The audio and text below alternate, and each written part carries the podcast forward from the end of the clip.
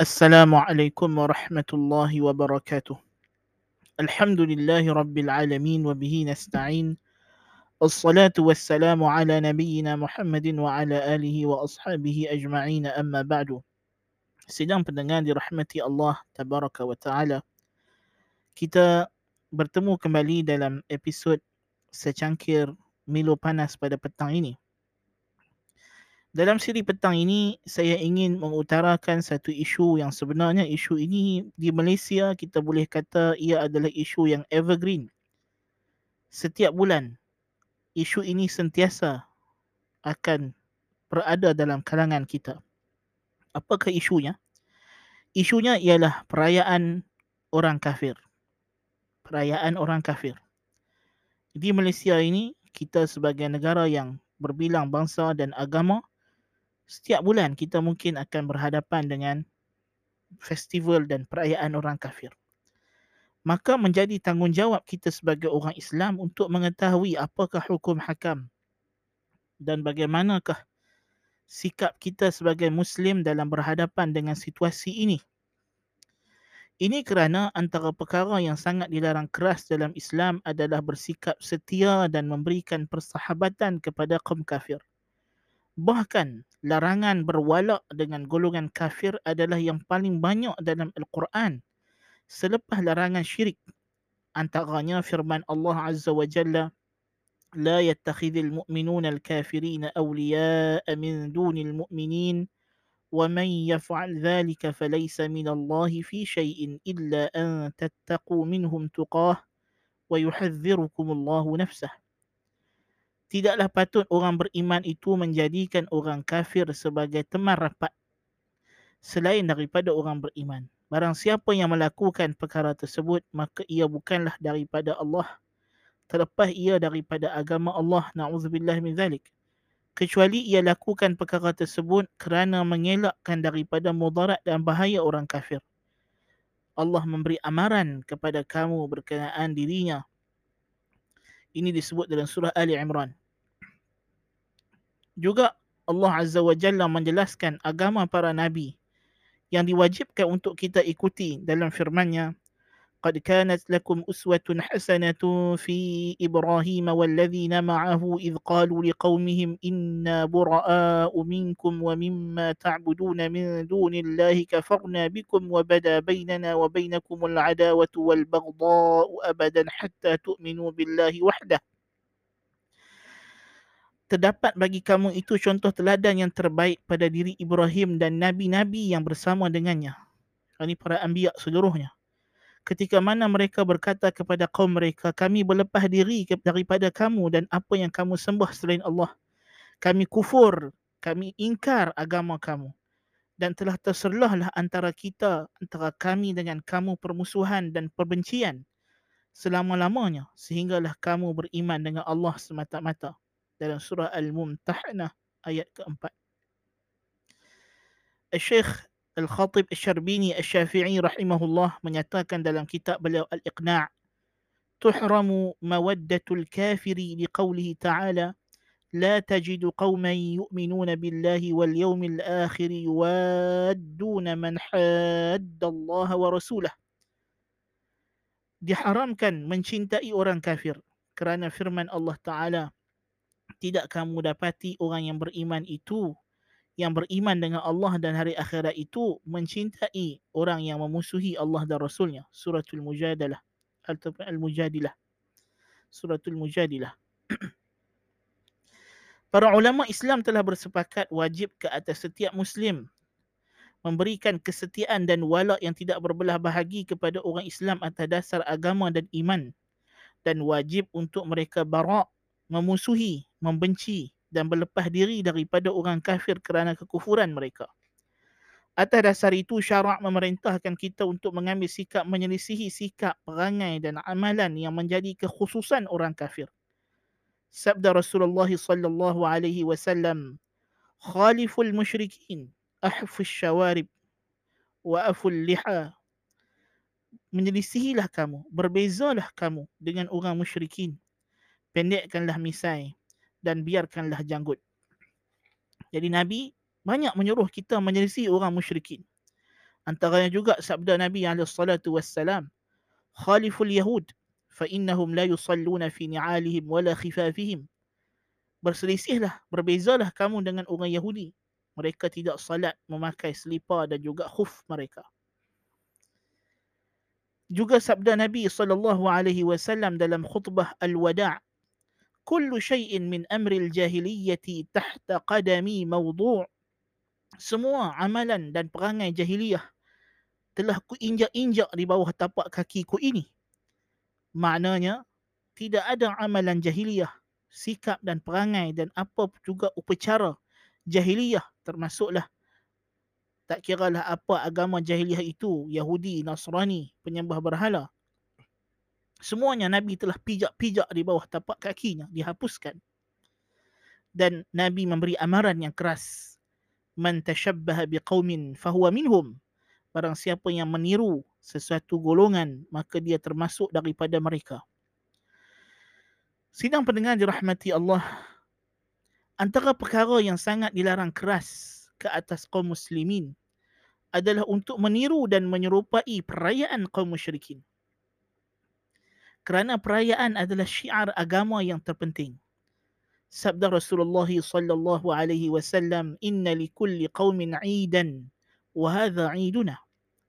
setiap agama itu ada agamanya, ada perayaannya. Setiap agama itu, setiap golongan agama itu ada perayaan masing-masing. Dan hari ini, yakni Aidil Adha, adalah perayaan kita. Jadi menunjukkan Nabi SAW menjadikan agama ataupun perayaan sebagai syiar agama. Dan setiap agama ada perayaan masing-masing. Dan kita orang Islam ada perayaan kita. Tidak perlu kita nak bercampur dengan perayaan orang kafir. Selain larangan umum meniru gaya hidup golongan kafir. Yang mana termasuklah di antaranya ialah perayaan mereka. Terdapat larangan khusus meniru perayaan orang musyrikin. Antaranya firman Allah Ta'ala dalam surah Al-Furqan ayat 72 berkenaan dengan ciri-ciri yang ibadur rahman, hamba-hamba ar-rahman. Firman Allah, وَالَّذِينَ لَا يَشْهَدُونَ الزُّورِ mereka itu tidak menghadiri az-zur tidak menghadiri az-zur apa dia az-zur kata ulama as-salafus salih diriwayatkan daripada Ibnu Sirin daripada Ikrimah daripada Ar-Rabi' Ibni Anas daripada Ad-Dhahhak bahawa makna az-zur ialah a'yadul musyrikin perayaan orang musyrikin. Dan tidak syak lagi perayaan orang musyrikin termasuk perkara yang disebut sebagai az-zur benda yang maksiat kepada Allah Azza wa Jalla. Daripada as-sunnah an-nabawiyah pula kita dapati ada hadis-hadis khusus yang menunjukkan larangan keras daripada kita meniru perayaan orang kafir menyertai perayaan mereka menyambut perayaan mereka antaranya hadis daripada Anas ibn Malik radhiyallahu an bahawasanya Rasulullah sallallahu alaihi wasallam semasa baginda sampai di Madinah baginda mendapati penduduk Madinah mempunyai dua hari yang mereka jadikan sebagai hari rehat-rehat dan bermain-main padanya. Lalu baginda sallallahu alaihi wasallam bertanya, apakah dua hari ini? Lalu para sahabat menjawab, kunna nal'abu fihi ma fil jahiliyah. Inilah dua hari yang kami jadikan hari hiburan di zaman jahiliyah. Faqal Rasulullah sallallahu alaihi wasallam bersabda, "Inna Allah qad abdalakum bihi ma khairan minhuma." Yawm al-adha wa yawm al-fitr. Sesungguhnya Allah telah menggantikan bagi kamu dua hari yang lebih baik daripada dua hari ini. Iaitulah hari raya Aidil Adha dan Aidil Fitr. Riwayat Abu Dawud, Ahmad dan An-Nasai dan hadis ini sahih. Maknanya Allah ganti. Allah tak biarkan penduduk Madinah berterusan menyambut dua hari raya ini sedangkan apa yang mereka buat hanyalah berhibur dan bersukaria di mana hari tersebut mereka tidak pergi bekerja, mereka buat makanan yang sedap-sedap, mereka berkumpul sanak saudara, sahabat handai bergembira. Itu sahaja. Tetapi Rasulullah sallallahu alaihi wasallam melarang mereka. Dan Nabi kata, cukuplah. Dua, uh, dalam setahun kamu ada dua hari raya ini, Aidil Adha dan Aidil Fitr.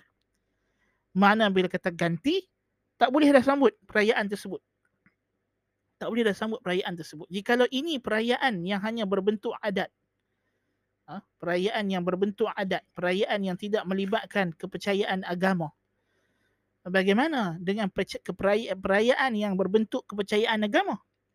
Tentulah ia lebih lagi dilarang.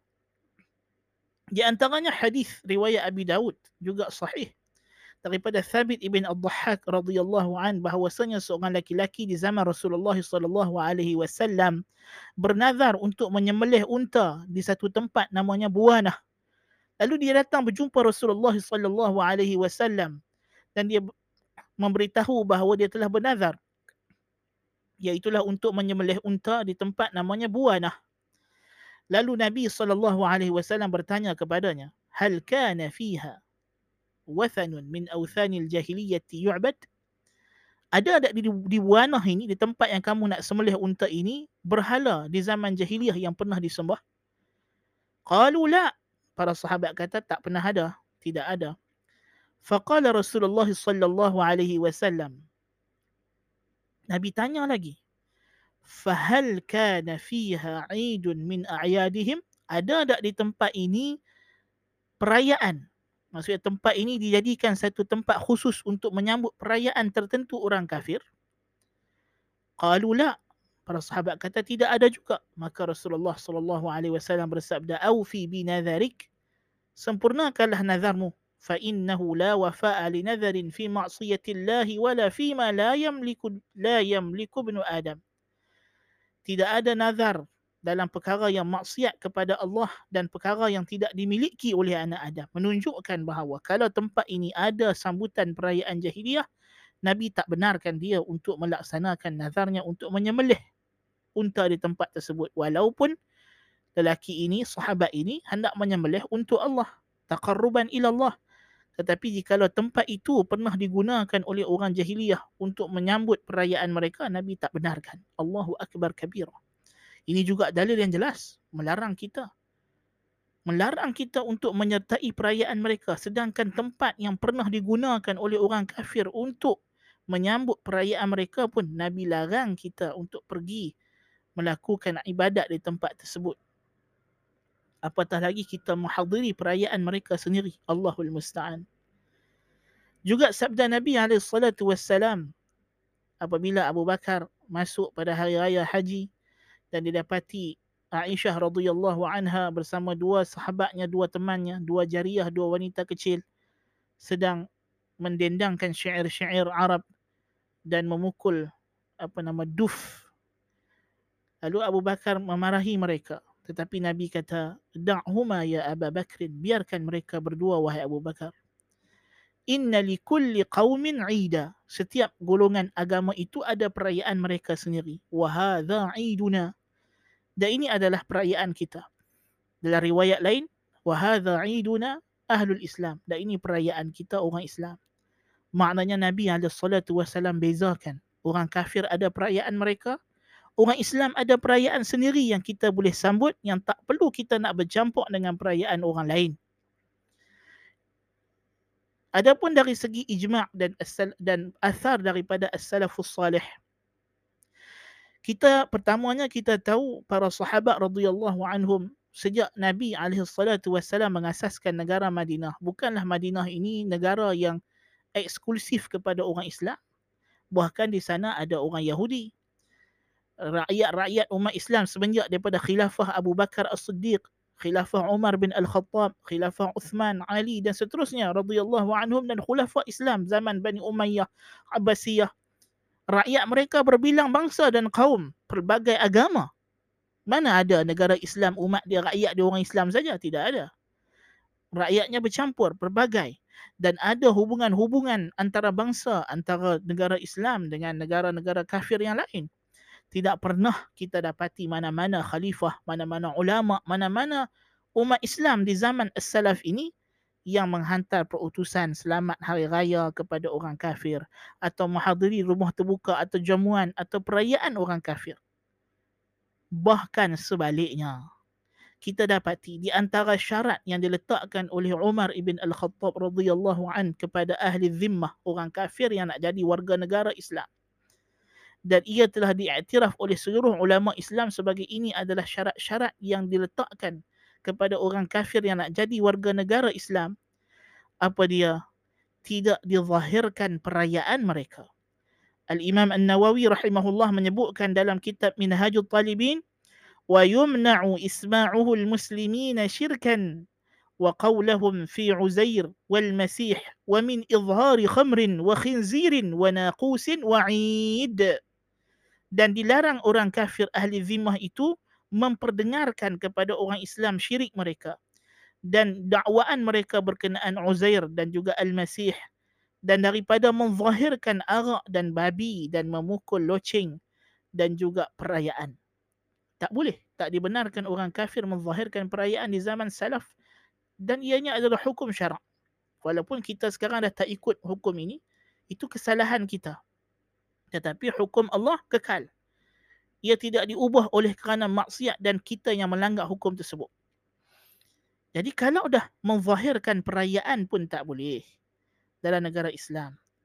Maka macam mana umat Islam di zaman dahulu tergambar kita tak mungkin kita tergambar ada di kalangan mereka yang mengucapkan tahniah sebenar perayaan mereka. Ibn Al-Qayyim rahimahullah menukilkan ijma' al-mukhtassah bihim fa haramun bil ittifaq. Mithlu an yuhanni'ahum bi a'yadihim wa sawmihim. Adapun mengucapkan tahniah bersempena dengan syiar kekufuran mereka yang khusus dengan mereka maka ianya adalah haram dengan kesepakatan ulama seperti mengucapkan tahniah bersempena perayaan mereka dan puasa mereka. Al-Kattani Al-Maliki juga menyatakan perkara yang sama. Telah bersepakat ahli ilmu bahawa tidak boleh menghadiri syiar-syiar mereka, syiar-syiar agama mereka. Kata Abdul Malik ibn Habib, ditanya Ibn Al-Qasim dari berkenaan menaiki sampan atau kapal yang sama dinaiki oleh orang Nasrani yang mereka gunakan untuk menghadiri perayaan mereka. Lalu ia membenci perkara tersebut kerana takut turunnya kemurkaan Allah ke atas mereka disebabkan syirik yang mereka berhimpun kerananya. Dan dia berpendapat ini termasuk dalam perbuatan memuliakan agama mereka dan membantu mereka atas kekufuran mereka. Dan kata Ibn Al-Qasim, ini adalah pendapat Imam Malik dan lain-lain dan aku tidak mengetahui adanya khilaf dalam masalah ini. Tidak ada ulama khilaf dalam masalah dilarang kita menyertai perayaan orang kafir dan mengucapkan tahniah bersempena perayaan tersebut. Allahul musta'an. Riwayat daripada Umar ibn Al-Khattab radhiyallahu an dia kata la tadkhulu 'ala al-musyrikin yawm 'idihim fa inna as-sakhtata tanzilu 'alaihim. Jangan kamu masuk menyertai orang musyrikin pada hari raya mereka kerana murka Tuhan turun kepada mereka. Juga dia kata ijtanibu a'da Allahi fi a'yadihim. Jauhilah musuh Allah orang kafir pada hari perayaan mereka. Abdullah bin Amr bin Al-As radhiyallahu anhuma menyatakan man bana bi biladil a'ajim fa sana'a nayruzahum wa mihrajanahum wa mihrajanahum wa tashabbaha bihim hatta yamuta wa huwa kadhalik hushira ma'ahum rawahu al-Baihaqi bi sanadin sahih Barang siapa yang tinggal di negeri kafir lalu menyertai perayaan mereka dan meniru cara hidup mereka sampai dia mati, maka dia akan dibangkitkan di hari akhirat bersama dengan mereka. Allahul Musta'an. Riwayat Al-Bayhaqi dengan sanad yang sahih. Ini semua datang daripada para sahabat radhiyallahu anhum larangan yang keras menyertai perayaan orang kafir. Al-Hafiz Al-Zahabi rahimahullah menyebutkan dalam kitab beliau yang sangat unik namanya Tashbihul Khasis bi Ahli Al-Khamis. Perbuatan yang itu dia mentahzir perbuatan orang Islam menyertai uh, perayaan orang kafir Kristian. Dia kata Rasulullah sallallahu alaihi wasallam bersabda dalam hadis al-yahudu maghdub alaihim wan nasara dhallun. Maksud al-maghdub alaihim dalam surah Al-Fatihah adalah Yahudi dan ad-dhallin dalam surah Al-Fatihah maksudnya ialah Nasrani. Dan Allah telah mewajibkan kepada kamu wahai muslim untuk berdoa kepada Allah sehari semalam 17 kali memohon hidayah supaya membimbing kamu ke jalan as-siratal mustaqim, jalan yang lurus.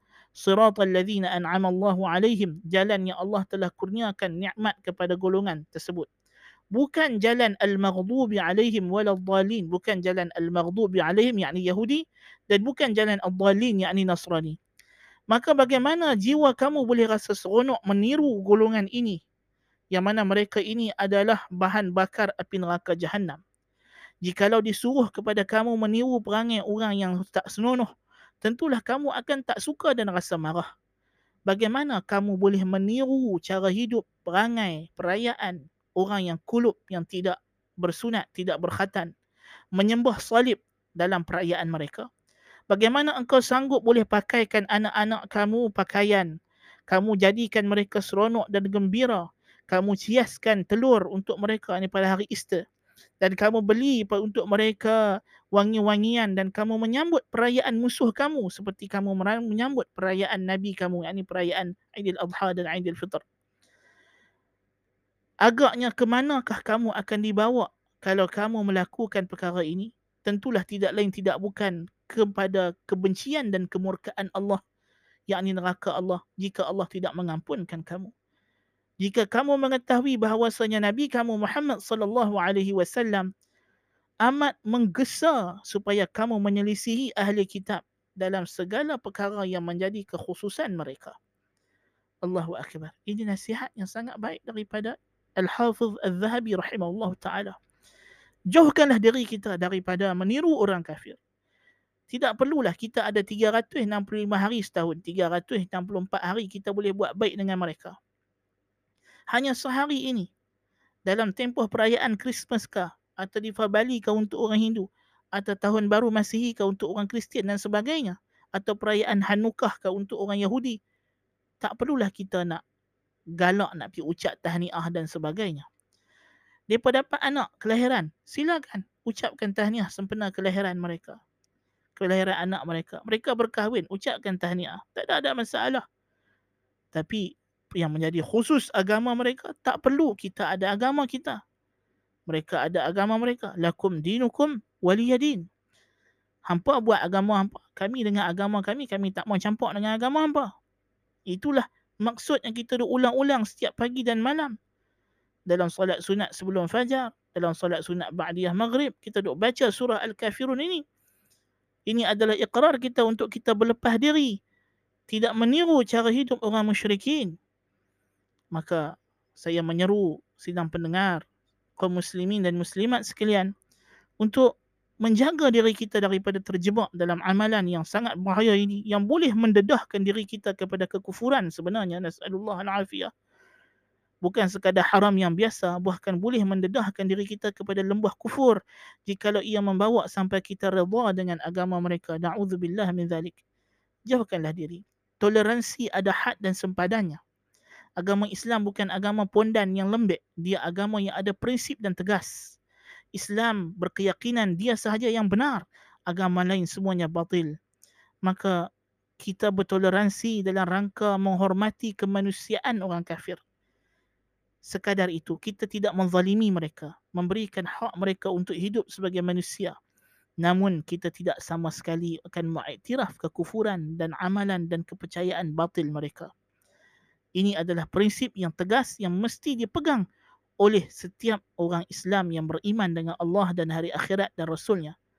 Mudah-mudahan peringatan yang tidak seberapa ini dapatlah memberi panduan kepada kita semua untuk menjadi Muslim yang lebih baik di abad ke-21 ini. Menjadi Muslim yang kental dan jitu berpegang dengan agama Allah subhanahu wa ta'ala. Wa sallallahu ala nabiyyina Muhammadin wa ala alihi wa sahbihi ajma'in. سبحانك اللهم بحمدك أشهد أن لا إله إلا أنت أستغفرك وأتوب إليك والسلام عليكم ورحمة الله وبركاته.